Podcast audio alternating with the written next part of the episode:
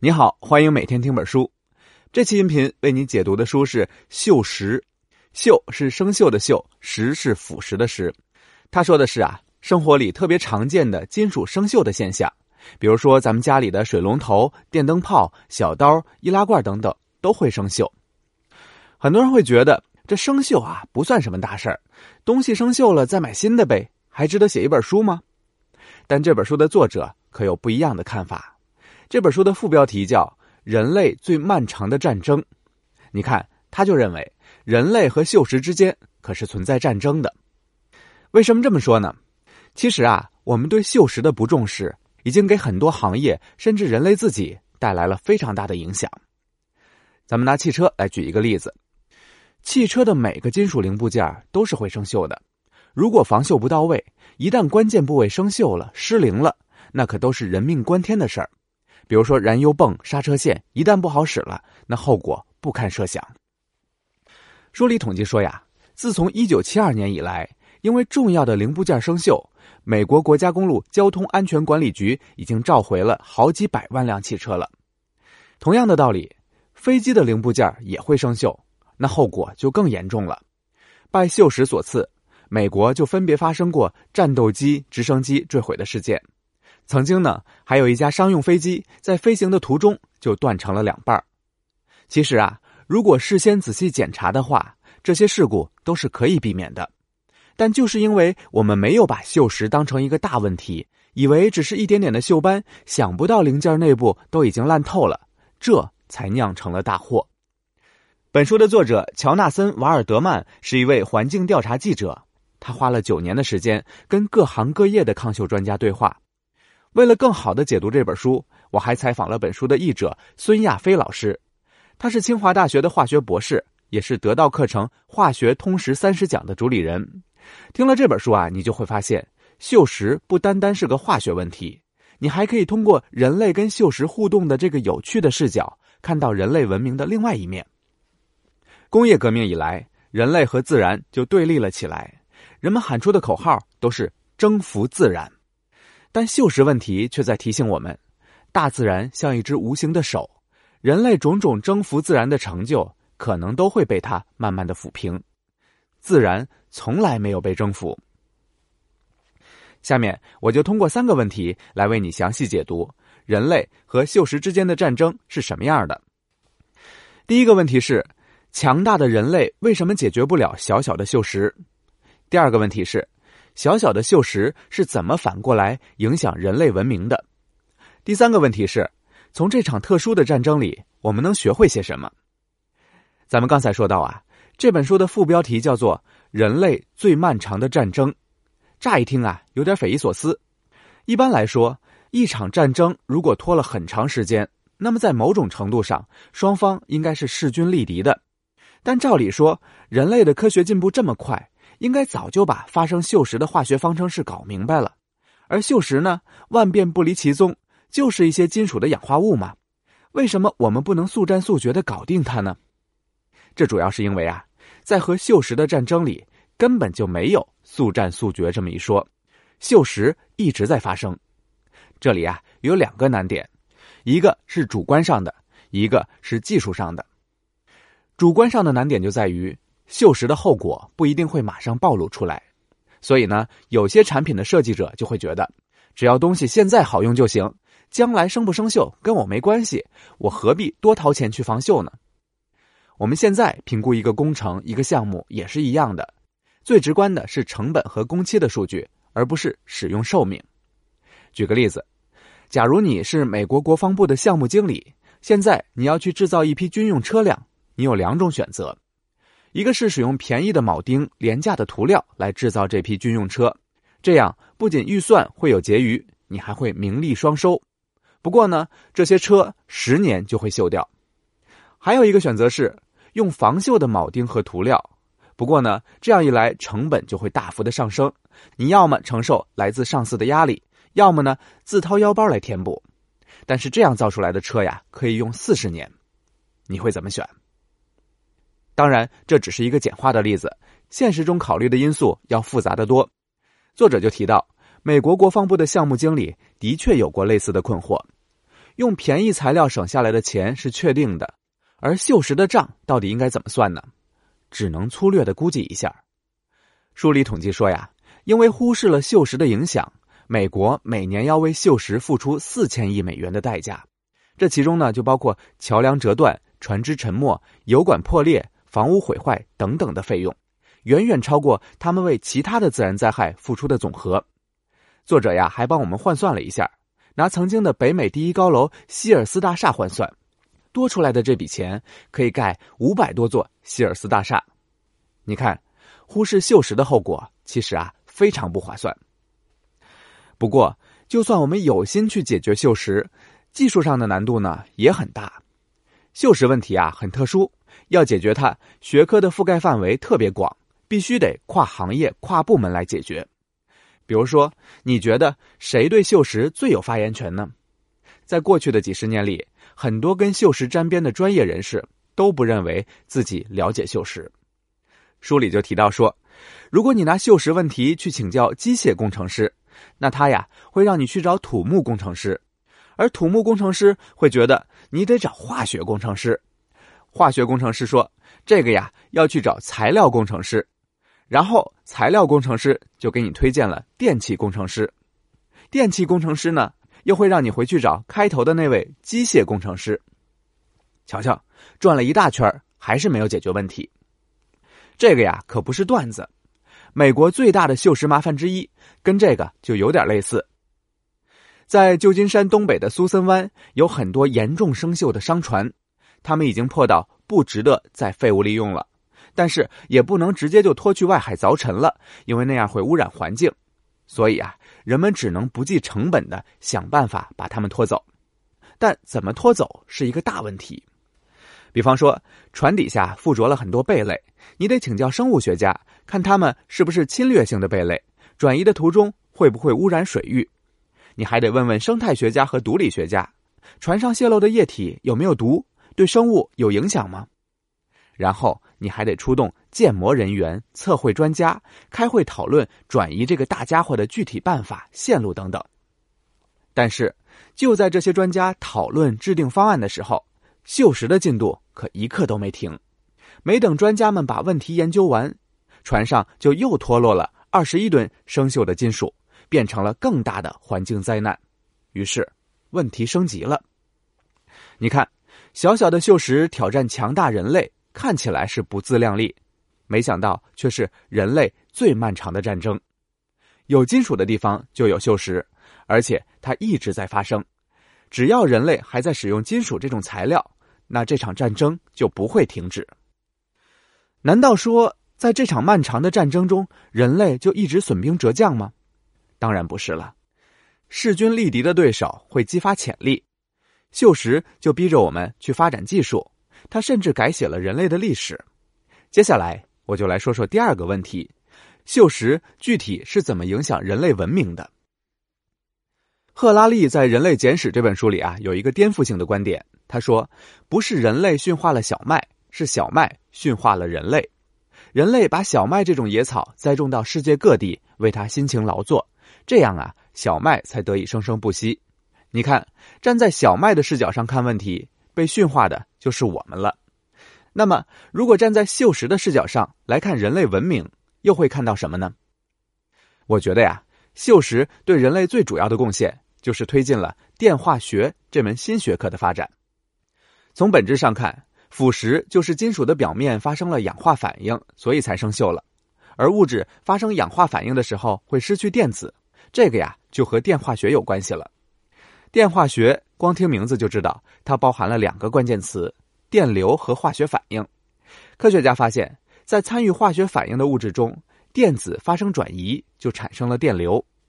拿金属来说，不同的金属化学性质是不一样的，有一些呢更容易发生化学反应，我们就说它的化学性质更活泼。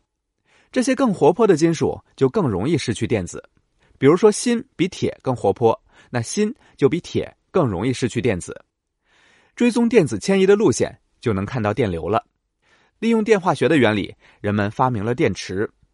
咱们还是拿锌和铁来举例子，失去了电子的锌是阳极，得到电子的铁是阴极。在产生电流的同时，阳极持续失去电子，心就慢慢的被腐蚀，渐渐消失，然后反应就停止了。这就是锌铁电池内部的原理。反应停止之后，我们就会说电池没电了。这个呀，本来是电池的工作原理，但是有一个人敏锐地发现，只要换一个角度来看这个原理，那这就是一种对抗锈蚀的武器。这个人就是电化学的开拓者之一，英国化学家汉弗莱·戴维。那应该怎么换个角度来看这个原理呢？你看啊，我们说电池没电了，是说作为阳极的锌消失了。但如果我们关注的是阴极的铁，那它不就是金属成功的抗锈的例子吗？也就是说，如果我们要保护一种金属，就找一种比它更活泼的金属，让它们形成电池。牺牲掉阳极更活泼的金属，阴极金属就能得到保护了。这种办法呀，就叫做阴极保护。戴维把它用在了海军的军舰上。他发现呀，阴极保护的效果特别惊人，仅仅是一粒豌豆大小的芯片或者一根小铁钉，就可以保护四十到五十平方米的铜片。尝到了甜头之后，科学家们趁热打铁，发展出了专门的腐蚀理论，继续钻研新的抗锈方法。腐蚀理论专门研究跟腐蚀有关的化学问题，它跟电化学的关系非常密切。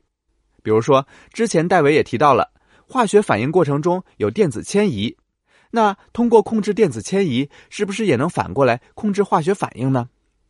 的确如此，要保护一种金属，不需要专门找一个阳极了，只要给它加上一个电压，金属就跟电池的阴极一样，会被保护起来，也就不会发生腐蚀了。当然，腐蚀理论里涉及到的不光是电化学，在这儿呢，我也介绍一下另外两种比较简单粗暴的防锈方法。一个是刷涂料，直接隔离氧气和水汽，就好像给金属穿上了一件雨衣。另外一个方法呢，是涂上抑制剂，它们会提前跟金属反应，在金属的表面形成保护膜，就好像给金属涂上了防晒霜。腐蚀理论提高了抗锈技术，它有一个很辉煌的成就，就是保护了美国的标志性建筑自由女神。自由女神的骨架是铁做的，而外层呢是铜。它离海岸线又不远，咸咸的海风一吹，照我们前面说的，整个自由女神就像一块电池一样。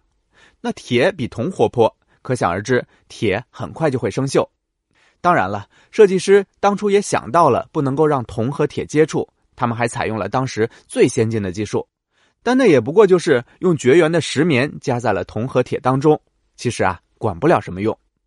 更糟糕的是，后来人们还在雕像的内部刷了几道涂料，涂料把水分都锁在了铜和铁当中，加速了电池的反应。结果就是，在铜像的某些位置，铁骨架都锈没了，全靠涂料撑着。等人们终于发现了问题的严重性，已经是一百年后了。后来呀，人们重新修复自由女神，用的技术就靠谱多了，而且连上了三层保险。第一层保险是，为了防止这两种金属再变成电池，他们给雕像里装了除湿设备，还用了一种特殊的胶带隔离了铜和铁。第二层保险是，把每一根新的铁骨架都涂上了抑制剂。还有第三层保险，用含有金属锌的涂料做了保护。这些啊，都是腐蚀理论的研究成果。当然，锈蚀不仅推进了学科内的理论进步，还影响了我们的社会。为了对抗锈蚀，我们还发展出了很多新行业，而这些新行业啊，很多人可能连听都没听说过。比如说，书中就提到了一个易拉罐学校，这个学校呢，是专门研究易拉罐安全性的。保证易拉罐的安全没有想象中那么容易，他们要根据不同饮料的腐蚀性确定易拉罐的材料，要研究包装材料的味道，不能给饮料添上哪怕一丁点的金属味或者塑料味。他们还要计算出一个易拉罐能装多少饮料，想让易拉罐更安全，得精确到 零点一盎司。你看，这些一步步繁琐却不起眼的研究，都是人们抗锈战的缩影。而且，作者之所以花了很多篇幅来写易拉罐学校，还因为啊，他藏了很多秘密，就好像黑暗料理店的脏乱后厨不能够被客人看到一样。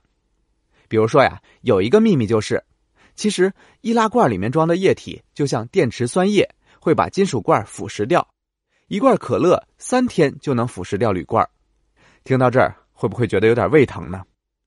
不过实际上，罐子并没有被腐蚀掉，因为易拉罐学校会根据饮料的特点做出安全的罐子。阻止易拉罐腐蚀的主要方法呀，是在罐子里层涂上环氧树脂涂层，这样液体就不会直接碰到铝罐了，电池反应就不会发生。你可能会问，易拉罐的涂层安全吗？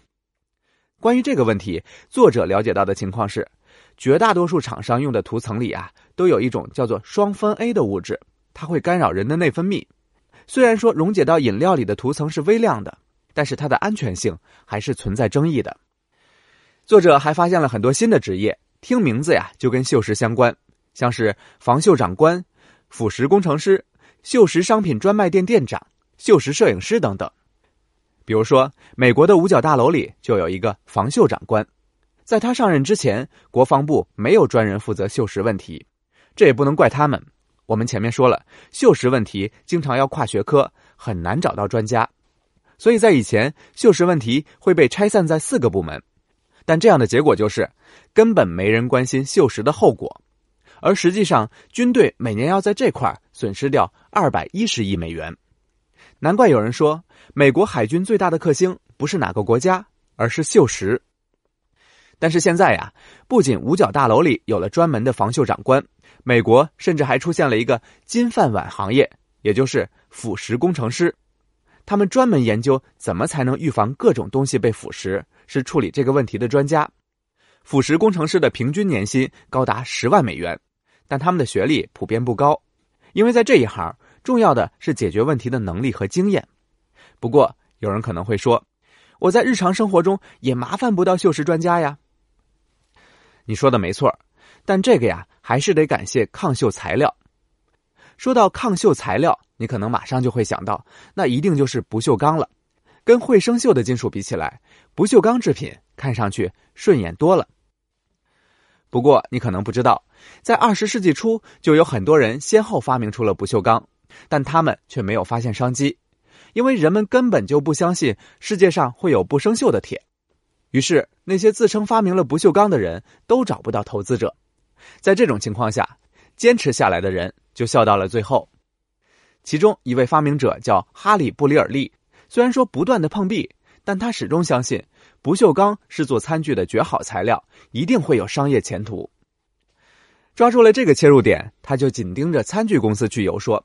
当然，后来他又给不锈钢找到了其他的用途，比如说轴承、活塞、阀门等等，都大获成功。你看，过了一个世纪后，现在人们仍然喜欢不锈钢制品。那我们连不锈钢都发明出来了，是不是就意味着在这场漫长的战争里，我们大获全胜了呢？不是的，不锈钢这个名字呀，只是说它相对其他金属来看，耐腐蚀性会更好一些，但并不是说它不会生锈。在那些特别容易发生锈蚀的地方，即便是层层保护，我们还是不能高枕无忧。那该怎么办呢？极端的困难呀，是发展新技术的推力。锈蚀也推进了人类技术的发展。比如说，阿拉斯加的石油管道连接了两个海湾，中间还要穿过三座山脉，这就对管道材料的要求非常苛刻。管道很长，周围的地质活动频繁，不断有外力挤压管道，而且管道还要穿过冻土层，肯定会有水汽。这几个因素结合起来，管道的锈蚀风险要比海边的自由女神像高出十倍。考虑到这点，设计师三管齐下，刷涂料、阳极保护加阴极保护，但光这样还是不够，肯定还得经常检查，及时修理。那么难题来了，地下的管道该怎么去检查呢？人们发明了一种迷你机器人，起名叫智慧猪。它钻进管道里以后啊，可以一面探测管道的情况，一面把数据记录下来。说它智慧啊，真不是虚的，不同种类的智慧猪还有不同的探测重点。有的就检查管道壁的厚度，有的能发现管道上的凹陷，有的呢能找到管道上的泄漏点等等。这样，人们就可能判断出最可能发生锈蚀的地方，有重点的去修理。书里统计说，在智慧猪投入使用的头三十年里，人们消除了三百多次潜在的威胁。容易锈蚀的阿拉斯加石油管道没有输给锈蚀，从来没有发生过泄漏事故。好，总结一下这部分。虽然说锈蚀让我们头疼不已，但正像哲学家尼采说的，那些不能杀死你的，终将使你更强大。人类也在跟锈蚀的战争中不断壮大自己。为了对抗锈蚀，我们有了新的学科，还产生了不少跟锈蚀有关的新行业，刺激了新材料和新技术的诞生。你看，站在锈蚀的角度，它可不只是个化学现象这么简单。那接下来我还要说说，在文化上，锈蚀还给了我们哪些启发。虽然说随着技术的发展，我们已经有了许多对抗锈蚀的方法，但结果是好是坏，最终还是取决于人，而不是科学或者技术本身。和锈蚀互动的过程，让我们学会反思人类的行为。也可以说，锈蚀的重要性丝毫不亚于二十世纪下半叶的几个重要议题，那就是杀虫剂、抗生素、温室效应。它帮助我们改变了思考问题的角度。比如说，很多人会觉得发现问题就直接解决是最好的，但锈蚀的故事告诉我们，别忙着解决问题，要先看看它和其他因素的关联。举个例子，冬天下雪之后啊，地上的积雪会冻成冰，走路开车都会打滑。为了快点融化积雪，我们会在路面喷洒融雪盐，它们很便宜，看起来是很棒的解决方式。但是美国的腐蚀工程师却发现，融雪盐里的氯会加速桥梁的锈蚀，而桥梁维修起来要比铲除积雪贵多了。而要是把融雪盐用在机场的跑道上，渗透到飞机里，那维修的成本就是天文数字了。你看，万事万物都有关联，锈蚀就提醒我们，考虑问题要全面，不能孤立的看。我读到这里的时候，想到了另外一本书，环境学家雷切尔·卡森的《寂静的春天》。他在书里就提到说，人们为了杀掉农田里的害虫而使用杀虫剂，却发现有毒的物质会随着食物链不断积累，导致自然界里的其他生物也被毒死。你看，这体现的也是万物之间的关联。那在考虑了各种因素的关联之后，该怎么选择解决方法呢？你看，我们前面说了好几种防锈的方法，那哪一种是最好的呢？你可能会觉得，解决的同样是锈蚀问题，应该有最优方案吧？其实啊，不是这样的。具体用哪一种方法好，见仁见智。特别是有些事啊，当下还不能立刻就见分晓，得经过长时间的考验，我们不能想当然。在除锈的问题上，曾经就有涂料党和镀锌党之争，也不是立刻就能见分晓的。我们也得看得远些。很多人呢，贪图便宜，毫不犹豫的就选择了刷涂料防锈，可过了几年才发现涂料很容易剥落，要是在室外风吹雨打，就更要频繁的补涂了。相反，看上去很贵的镀锌却可以保持很长时间，折合下来啊，并不贵。美国人做过一个实验，一九七零年卡斯尔顿大桥建成，当时啊，大桥南向行驶的一侧刷了涂料防锈，北向行驶的一侧呢，采用了镀锌钢。过了四十多年，刷涂料那一侧已经又重新喷涂过两次，花费比大桥的建设费用还高。而镀锌层一点问题也没有，专家甚至还觉得还能再用六十年。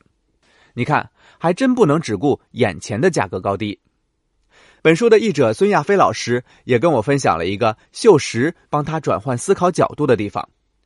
美国的五大湖地区曾经是辉煌的工业基地，人们为了自身的发展，在这里大兴土木，大炼钢铁。在很多人看来啊，这是人类征服自然的一个小小的缩影。但是孙老师提到，在翻译这本书的过程里，他对书里提到的一个叫苏克的女摄影师印象非常深。这位叫苏克的女摄影师都做了什么呢？她呀，专门拍锈蚀的照片。五大湖地区的这片工业基地，如今已经是个锈迹斑斑的废墟了。这当中还有曾经的世界第二大钢铁厂伯利恒钢铁厂，它曾经非常辉煌，但现在只会惹周围居民的讨厌，因为钢铁厂的锈蚀已经开始污染周边的环境了。居民晾在窗外的衣服很快就会落上一层铁锈，但是苏克却特地住到了钢铁厂的附近。在九年的时间里，他先后进入到这座破败的城堡里好几百次。九年的时间，苏克不经意间记录下了这座钢铁厂被废弃之后的变迁。孙老师说，对于这个钢铁厂来说，锈蚀已经是治愈不了的绝症了。我们也可以想象，那些曾经的高炉和炼钢平台会因为再也支撑不了自身的重量而倒塌，最终被夷为平地，从心和自然化为一体。我们曾经以为自己征服了自然，结果到最后，一切还是回归自然。这就让这个钢铁厂在荒凉之外还多了一份震撼。顺便说一句，《锈蚀》这本书英文版的封面用的就是苏克的摄影作品。好，到这里，本期音频的内容就说的差不多了，我们来总结一下。首先，我们说到，看似简单的锈蚀，其实并不容易处理。这既是因为锈蚀的顽固，也因为人们主观上不重视它。而且，解决锈蚀问题需要跨部门的合作，这些因素就使得抗锈变成了人类最漫长的战争。其次，我们说到，锈蚀不是被动的等着我们去解决它。站在锈蚀的角度，可以看到它如何影响了人类的历史。比如说，锈蚀启发我们发展了电化学这门学科，催生了很多新的行业，新材料和新技术也应运而生。最后，我们讨论了锈蚀在文化上带给我们的启发，它让我们意识到，一个问题往往不是孤立存在的，全面长远的思考才能把问题解决得更好。同时，锈蚀也让我们反思工业化以来的价值观。很多人会觉得，辉煌的钢铁厂是我们征服自然的缩影。但是他们没有意识到，这也是我们和自然冲突的战场。成为废墟的钢铁厂好像在跟我们说，在这里人类从来没有赢过。锈蚀啊，可以说是我们生活中最常见的一个化学反应了。如果本期音频让你觉得化学很有趣，也欢迎你订阅孙亚飞老师在得到刚刚上线的课程《化学通识三十讲》。好，以上就是这本书的核心内容，你还可以点击音频下方的文稿，查看全部文稿和脑图。恭喜你，又听完了一本书。